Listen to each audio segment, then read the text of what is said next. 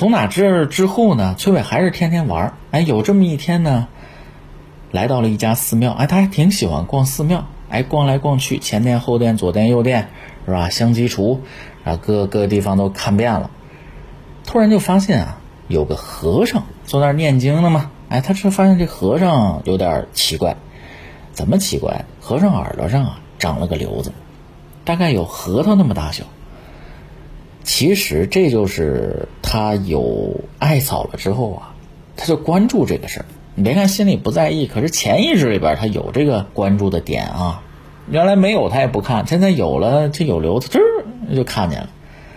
心琢磨，老太太给我这艾草我还没用过呢啊，这个老和尚有瘤子，那我要不试试？试试就试试。跟这和尚聊天说：“哎，师傅您好。”老和尚一扭头：“阿弥陀佛，您好，您好，施主。”崔伟就跟他聊说：“我呀，有一个神奇的东西，能治您这瘤子。您看您，要不要试一下？”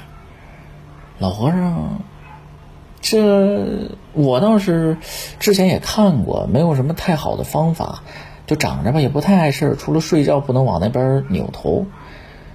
崔伟说：“我这可神奇，一熏就掉。”他其实心里也没底，他就是好奇。老和尚说：“既然这样，那要不就试试？”崔伟一点头：“试试啊，行。”找到一间净室，崔伟把这艾灸点起来了。我跟你说啊，我这东西那老太太说，等会儿要是这个不好使，您可别怨。哎哎，刚往上一凑，这瘤子掉了，耳朵上光滑如新，就跟没长过似的。当然色不太一样啊，毕竟受光照不太一样。嘿呦，老和尚一摸，嚯，也不疼啊！我以为得血流啥的呢，啊，挺好，挺好。哎呦，我谢谢你吧。翠微挺高兴。哎呀，这老太太没忽悠我，啊，我还以为是假的呢，挺开心。哎，老和尚开口了，说：“哎，施主，您既然帮我解决了这个问题呀，那我我得谢谢你啊！啊，不用不用，我就是试试验是吧？把实话说出来了。说那不行，我得谢谢你啊。”呃，可是呢，我没有什么钱。